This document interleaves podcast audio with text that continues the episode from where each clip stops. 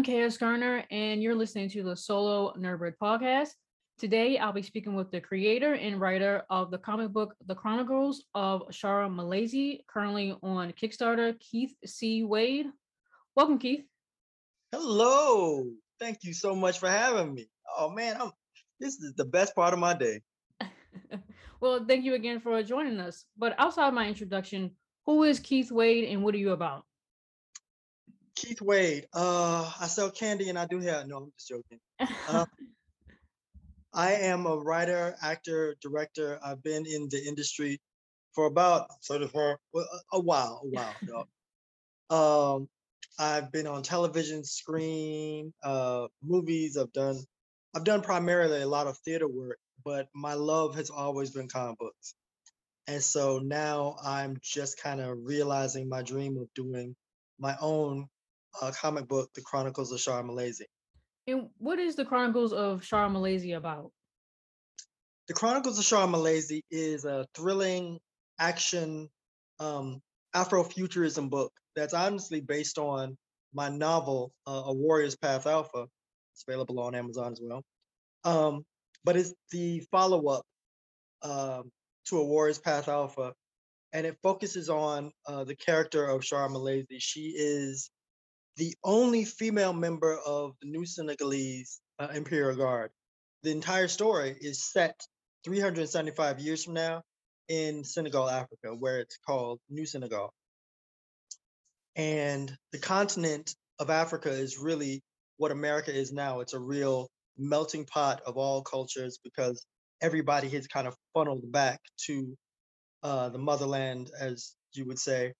And there's a lot of the feudal systems of New Senegal and Kemet and all of the kind of re um, reestablished countries there on the continent. Um, of them, New Senegal, I guess, would be compared to Chicago or New York.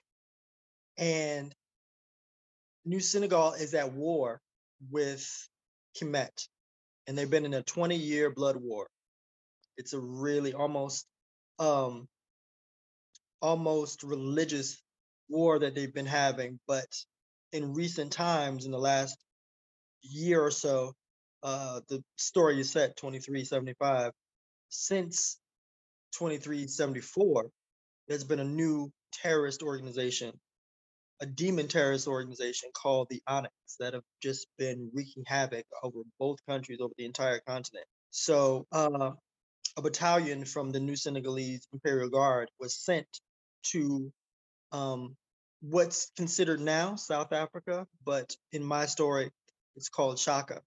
It's been sent to Shaka to kind of root out what they believe is the uh, the core, the home base of the Onyx. Um, and it's a suicide mission. They don't believe this battalion of a, maybe 100 men and one female will succeed but she has to go and that's what her story is about. It's it's uh the chronicle of her journey from new senegal to shaka and everything that happens in between.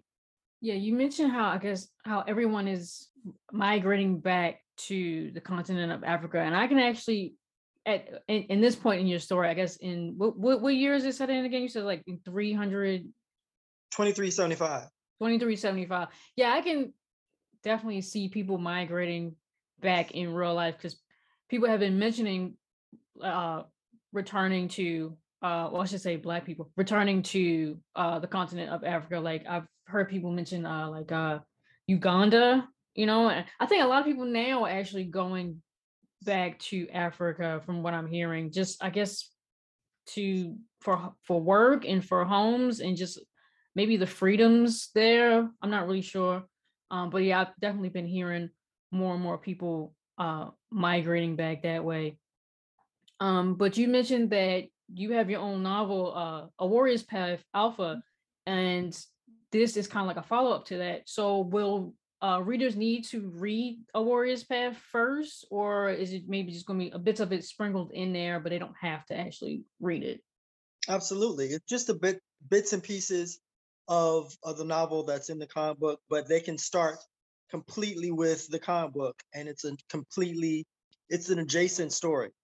uh, if you read the novel, Shara is mentioned, Shara is seen, and she's just about to leave for her uh, battalion. She's just about to be deployed in the novel. Um, and this is what happens on her deployment. So it's a completely independent story. Okay. Uh, can you elaborate on your creative process on the Chronicles of Shara Malazi from just a thought in your head to now promoting the, I guess, the finished product of this first issue? Like the, I mean, I guess like this seems like a lot of, a lot of world building. So how was it? How was it? I guess the thought of it, and then actually putting the pin the page, and then now promoting it. Listen, I'm gonna give you some exclusive. A lot of people will notice, but I started writing a Warrior's Path in 1997. Oh wow. Yes. It's been cooking in my belly for a minute. And it actually started, again, a lot of people don't know this. I um I loved Brandy. I used to have, I used to like I met her once. I actually went out on a date with her once. It was just really cool. Oh wow. And I wanted to write a story. I'm a big Star Wars head. Uh-huh. I've always been a Jedi in my mind. And I wanted to create a story that reflected some of my experiences, some people that look like me. Mhm. We had Lando, but you know, he started out as a scoundrel. So I was like, I really wanted a hero that looked like me. So I started coming up with the concept of a warrior's path while I was at college at Albany State University. And I had just met Brandy and I was like, you know what? I want to I want to create a venue for her too. I want her to be the queen in my story. And so that's how it just started. And it it started out as a screenplay that I wanted us to be in. And then I uh right out of college I got hired as the theater coordinator for Miami-Dade Parks and Recreation uh, here in Miami, Florida. And so for my students, I wanted to create uh, an adventure that was kind of unlike anything that they'd experienced before. It's unlike The Wiz, unlike Ain't Misbehavin'. I wanted to, my my heart is in theater. So I created this uh, one act play based on the story. Mhm. And so when I created that and I cast some of my students in it, one of the moms who uh, saw the show, there was she's like, "Oh my God, this is an amazing story. It needs to be a novel." And so, uh, shout out to Shelly Paris and Infinite Possibilities Publishing. She said, "If you write that as a novel, I will publish it." Oh wow. So I said, "Okay, I'll do." And so I wrote it as a novel, and uh, it, it was originally published from Infinite Possibilities Publishing in like 2006 or so. And it didn't have a bunch of uh, it didn't have a bunch of promotion. Nobody really knew. I might have sold like a hundred copies. Um, but it gave birth to this amazing uh thing that I now call my my life's work. Like this, this is my Star Wars. If I'm George Lucas, um, then this is my Star Wars. Yeah, you mentioned you mentioned Lando. What do you what did you think what did you think of Finn? I I love John Boyega. I, I, real talk. I love dude, and I love his sensibility. But what they did to the character was horrendous. They Mm. like drew the character somewhere and just left him to marinate, and he never developed. Yeah.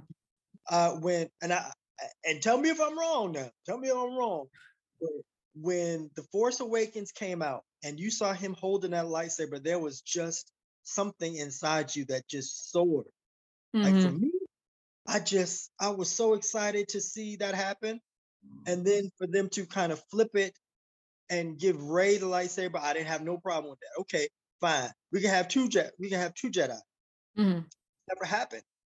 And so they really, really, really dropped the ball on the character, and it really it it hurt my soul because you know it he could have been he should have been the next uh Han Solo, but Mhm.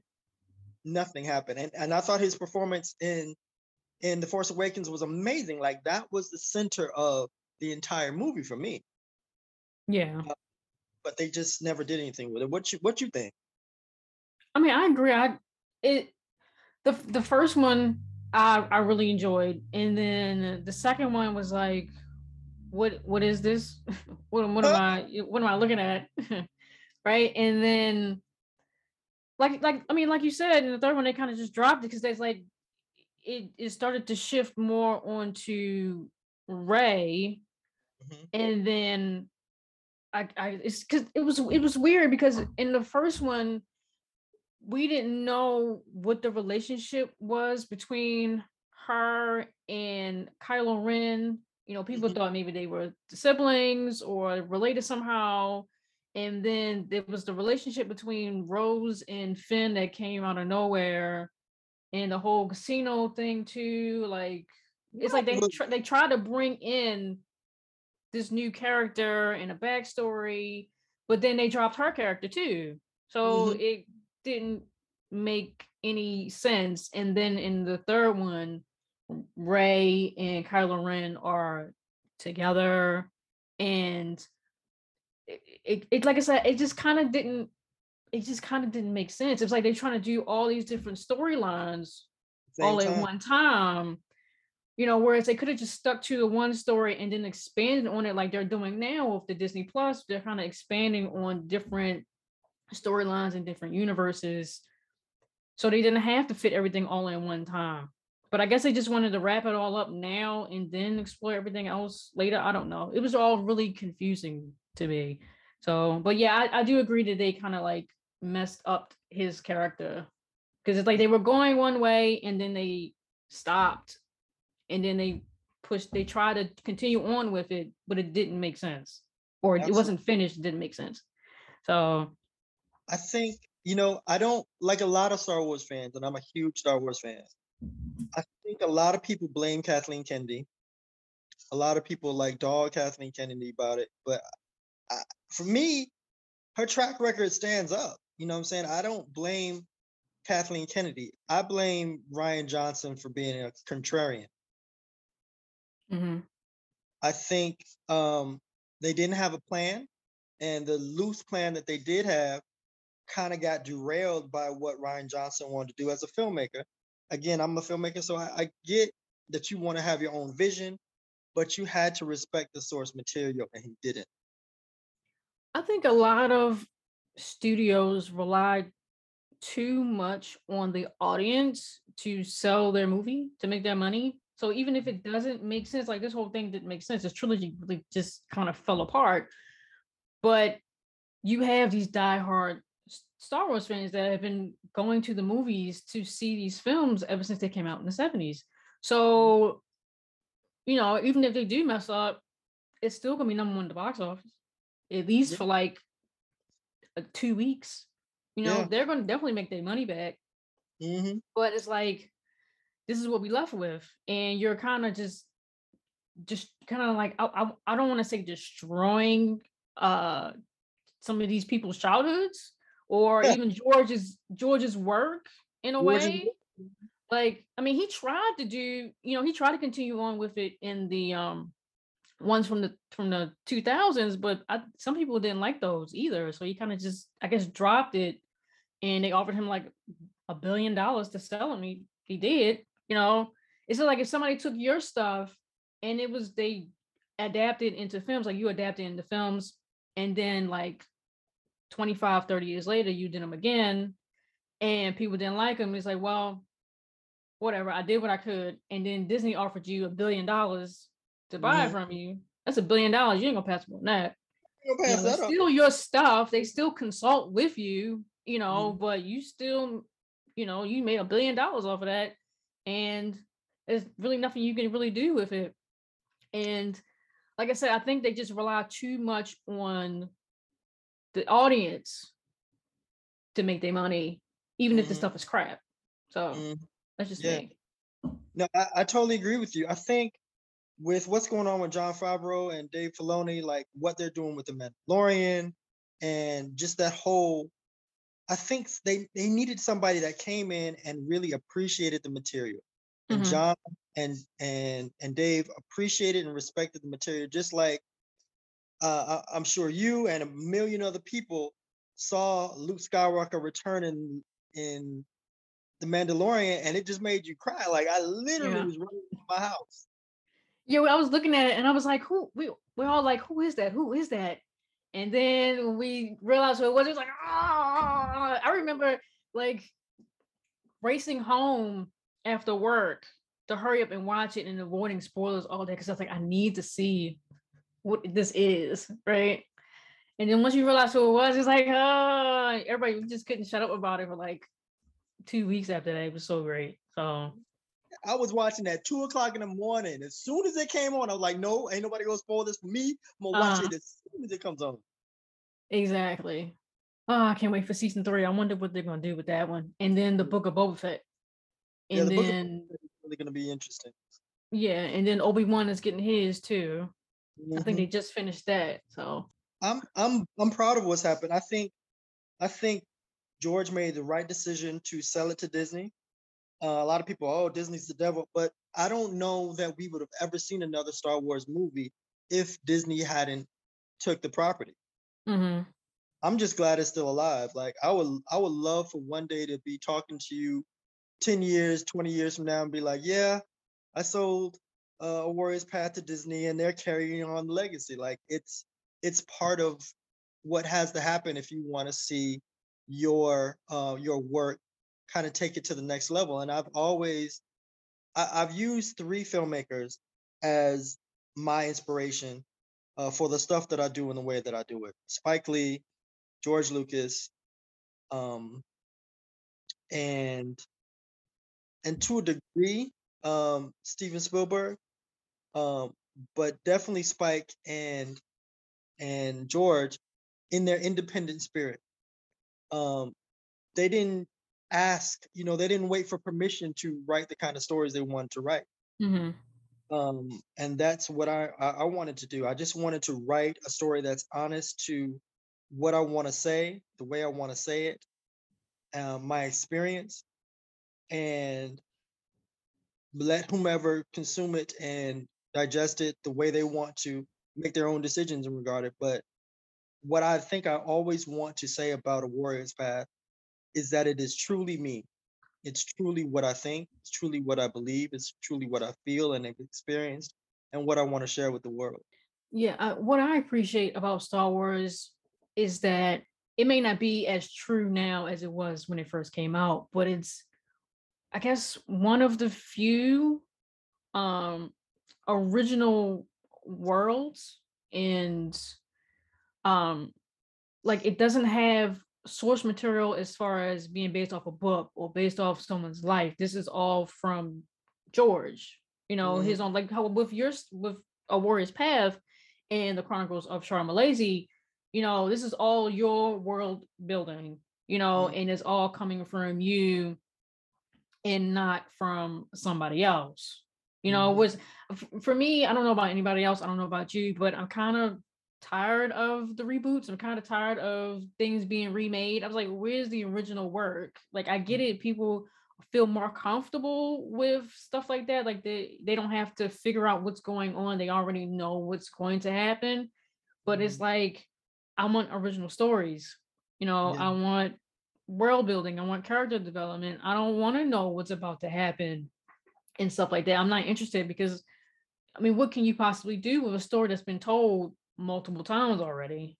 Right. Exactly. So that's another reason why I do these interviews and I seek out independent um, creators because it's like you all have your own story to tell and there's a lot of world building and you're just you're telling the stories that you want to hear or you know the movies or comics that you want to see and read and consume Mhm. right all right so let's let's jump back into the chronicles of Shara Malazi. This is about you, not about Disney. they've made they've made enough money. we can- talk about it because it all relates to me. Like I got on my Sharp Lazy t-shirt right now.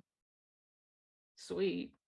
Uh, so how has your journey been finding and working with collaborators on the chronicles of Shara Malazi?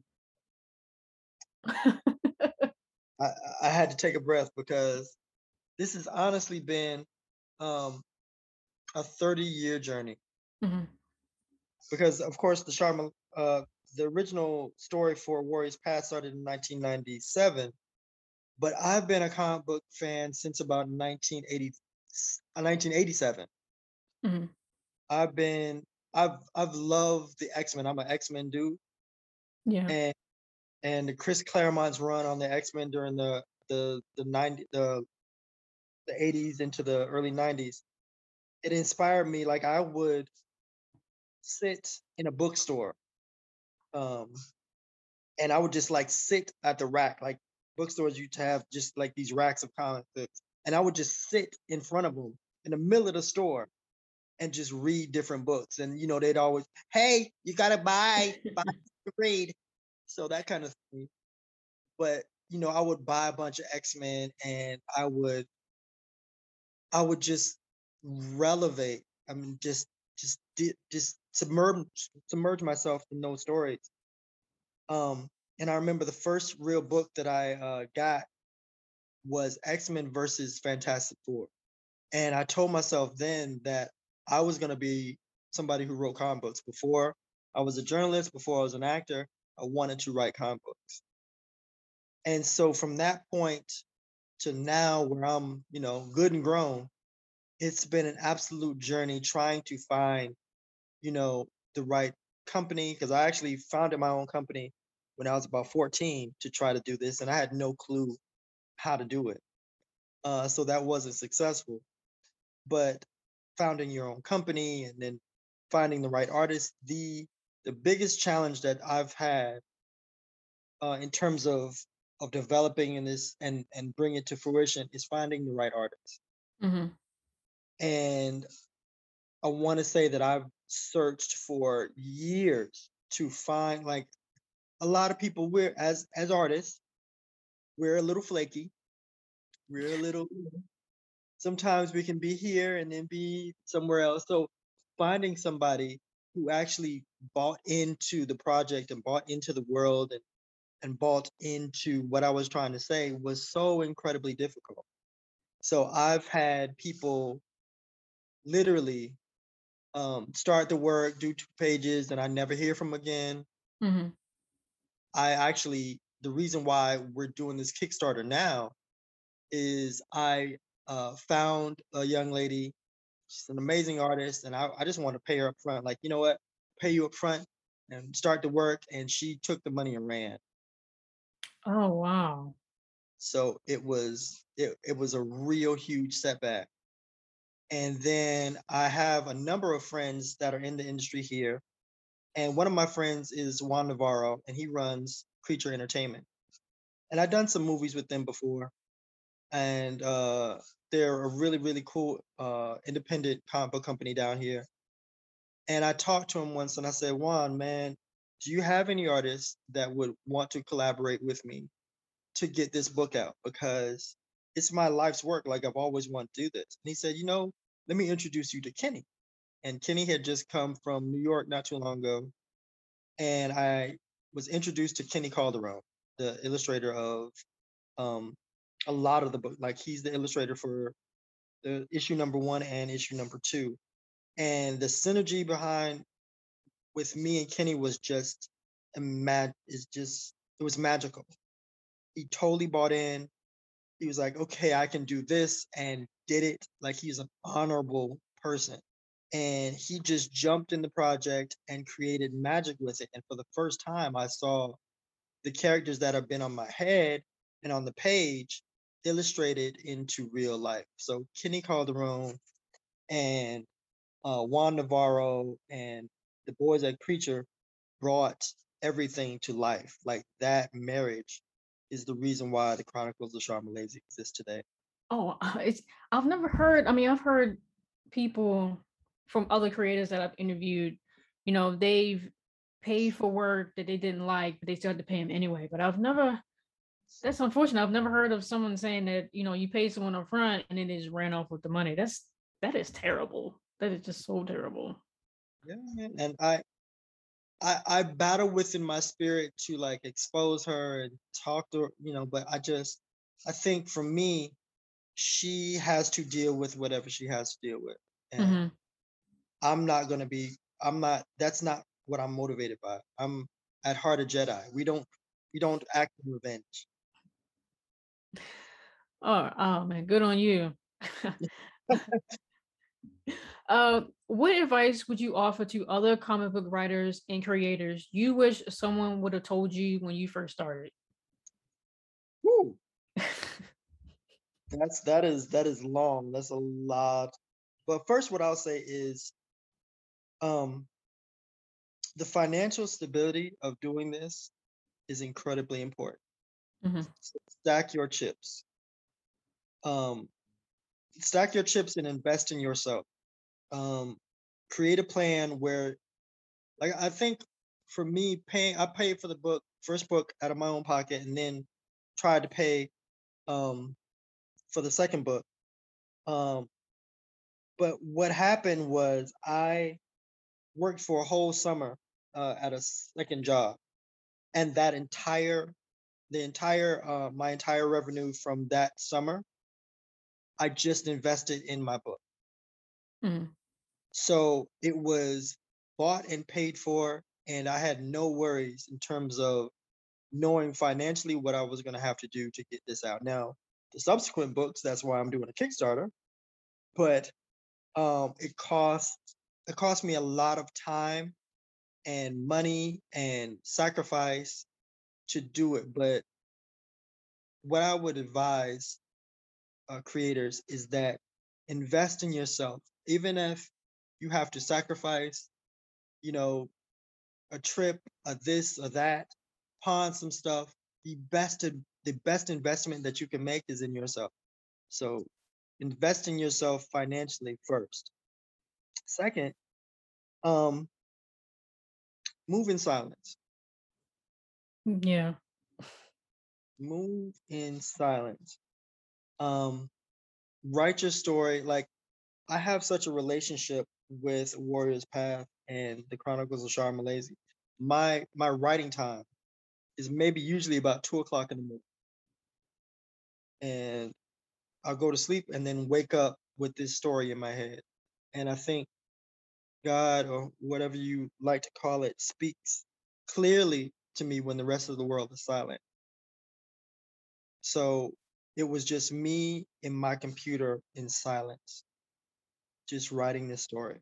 hmm Um, and that was a big relationship. Like literally during the pandemic, um, my computer and I were in a completely symbiotic relationship where it would stay on and it, it would call me like, "Hey, come on over.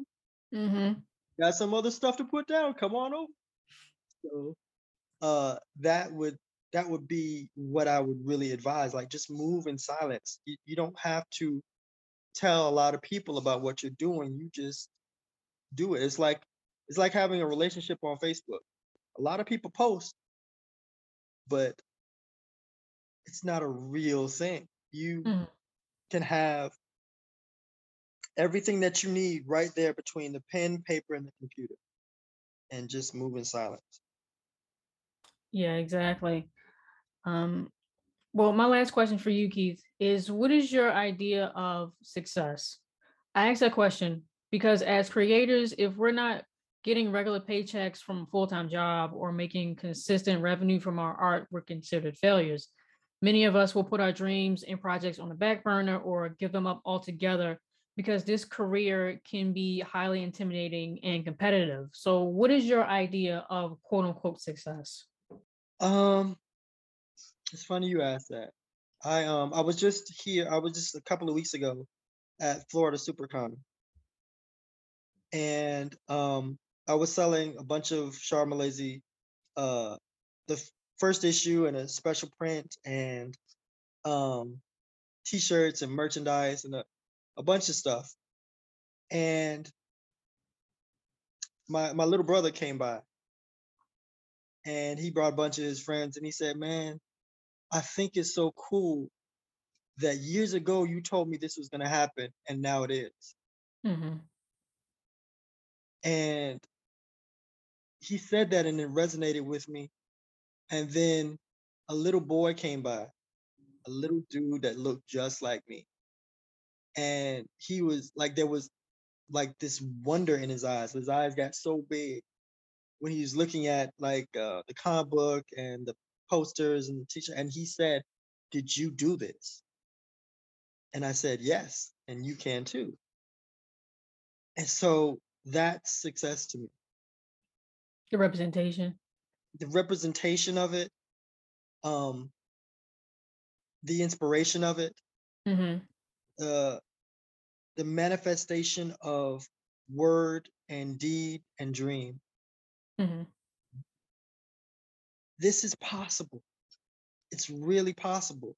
And whether I sell a million copies or I sell the 10 that I did at SuperCon, I success to me is getting out these four issues that I want to tell this story. Um, success to me is having some kid in Cleveland, Ohio, have my book and read it on his couch the same way I used to read Chris Claremont. And success to me is having a kid come to me at a con and the same way that I did with Stan Lee, like years and years ago. Um, I met Stan Lee at a con maybe in the late, in the early 90s. And usually there's a huge line. And I remember I had the, the Todd McFarlane Spider Man number one. And they were charging money for an autograph. And I didn't have no money for that. I was poor kid from Miami. And he saw me and he said, Hey, kid, come here. And I was like, oh, Mr. Lee, how are you? Da, da, da. Um, and he just took my comic book out of his out of my hand. And I was like, uh, wait, I, I don't have any money to get you to sign for it. And he said, Kid, do you think Peter Parker worries about money when he fights the Green Goblin? You he doesn't, and you don't either. And he signed my book. And he said, keep dreaming. And I want to be that for some other kid. So that's what success is for me. That is great. That is that's a that's a that's a great story. Thank you. uh yeah, I mean, I just want to add on a little bit to um what you said about moving and working in silence. Um I think that's important as well because I was just thinking about this the other day about how people base their um, compliments to your work or even criticisms criticisms to your work based off of their work ethic and not yours. Mhm. So, um, because usually I ask people how they will themselves into accepting um praise from people for their work, and they would normally say, you know, just accept it, or maybe it's something they need to work on. But you know, someone gives you a compliment, just accept it and move on. And I try to tell people to take that with a grain of salt a little bit, you know, the compliments and the criticisms, because they're basing it off of their work ethic and not yours. So say like it wasn't your it wasn't your little brother, it wasn't that little kid, it was somebody else that said to you, Oh, you know, what you did was great, being able to publish your comic books that you've been talking about such a long time. I would have quit a long time ago. Mhm. And it's like they basing that off of not because you've been successful in publishing your work, like finally doing it after 20, 30 some odd years of writing it and and creating this world that you had in your head and your imagination for so long.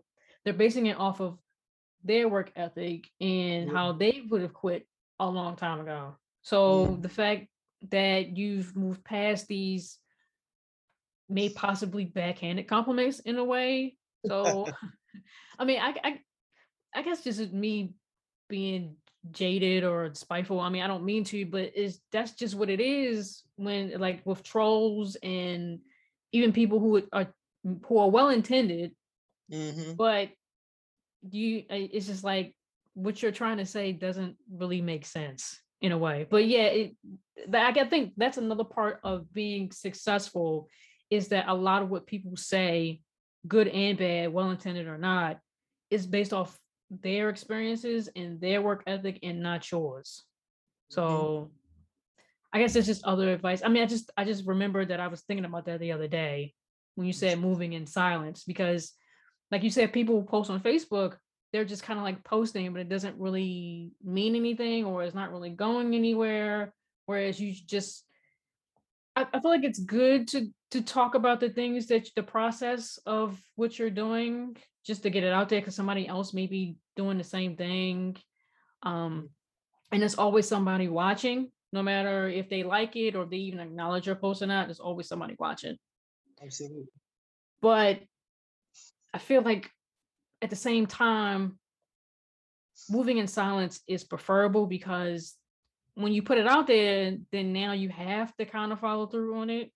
hmm So it's like, like I said, somebody's watching, somebody's gonna bring that back up again. Like, hey, you said a couple of weeks ago, we said a couple of months ago, how's that going? It's like, oh shit, I ain't think anybody paid attention. so like you're you're you feel bad about it, and then now somebody just brought it up, so now you have to. And again, you when you put it out there, now you kind of have to do it. So, but when you move in silence and you have the notes at your desk about writing and the reminders, I think that's better for you to keep yourself in line than have somebody else keep you in line in a way. Yeah. Sorry, I'm kind of rambling now. You're supposed to be the one rambling, not me. no, I totally get it. I mean, and it it reminds me of like uh at the con again, a guy came by and he said, "What is this about?" And you know, we can give all the superlatives and the the the log lines of, "Oh, it's Star Wars meets Black Panther and it's this and that and blah blah blah." But I re-examined why I was doing, it. like, what is this about? And at the heart of A Warrior's Path and the Chronicles of Sharmalaise, it's about a person understanding their path, who they are, and what they must do. Who are you, and what must you do in order to really find your perfect path? Like, what is it? What are you Mm. doing? And I um I wanted to create this female character of color that had a real life. Like she doesn't have a bunch of superpowers, but she is an she's a badass, kick-ass warrior. Mhm. And she was deployed to this place where people don't believe she's going to come back from, but she's determined to come back because she she told her fiance like, "Listen, I'm going, but as soon as I get back, the day I get back, we're going to get married." And she's going, but she left a bunch of kids that she teaches art architecture to. And she says, "As soon as I get back, I want that assignment that I've assigned." She is a multi-dimensional character that's not just doing something because she's good. She's doing it because her heart tells her that she has to, but she has motivations beyond um, what that mission is. Mm. Um, I wanted to create a female character of color, a black girl that was in love with somebody else and they're waiting for her to get home. I wanted to create a black girl that can that didn't have to be saved by anybody. Instead, she's doing the saving.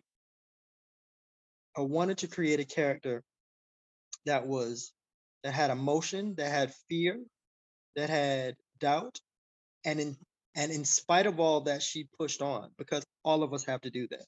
Mhm. Um, she is somebody that I wanted my daughter to be inspired by. You know, there's Wonder Woman and the Storm, and I'm a personal big fan of Storm. But Shar Malaise is the hero I want little black girls to relate to because she she falls down, she gets cut, she fails, and she keeps pushing on. Yeah, again, representation definitely matters, and uh, well-rounded characters of color matter too. I feel like a lot of us, when we see characters of color as sidekicks or we're part of someone else's plot, but we don't have Mhm. our own. Again, it goes back to Finn. You know, he was a big part of the story, and then he kind of wasn't anymore. And then they tried to bring it back, but then it didn't make sense. And it's like they could have made him force sensitive earlier and Yeah. then kept going with it, but then they tried to make it at the very end. That And left that open ended, like, oh, I have something to tell you, and never told us. Man, come on, dog. All right, uh, Keith, is there anything else you wanted to push about the Chronicles of Shara Malaise? Maybe discuss rewards for potential backers? Absolutely. Um, there's a litany of rewards. Um, not only the the four issues digitally and in print, and all of the really amazing merchandise, but the big thing is you being drawn into the Warriors Path universe, into Char Malaysia itself. Kenny Calderon. Uh, one of the big rewards is you being a character in the last couple of books.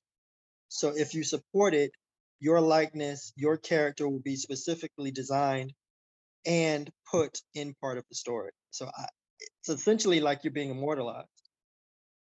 Yeah, a lot of um comic book uh creators are doing that too, which I think is really I think is really, really cool. So instead of just having a copy of it, you can actually be in it. So Yes. that'd be really, really cool. All right. Again, I want to thank the creator and writer of the comic book, The Chronicles of Shara Malazi, currently on Kickstarter, Keith C. Wade. I highly recommend recommend our listeners to give the Kickstarter a look, share, and or back if they can. All of Keith's social medias and website for the uh, Warriors Path Alpha will be listed in this episode's details alongside the Kickstarter link. Again, I'm KS Garner, and you've been listening to the Solo Nerdbird podcast. Thank you.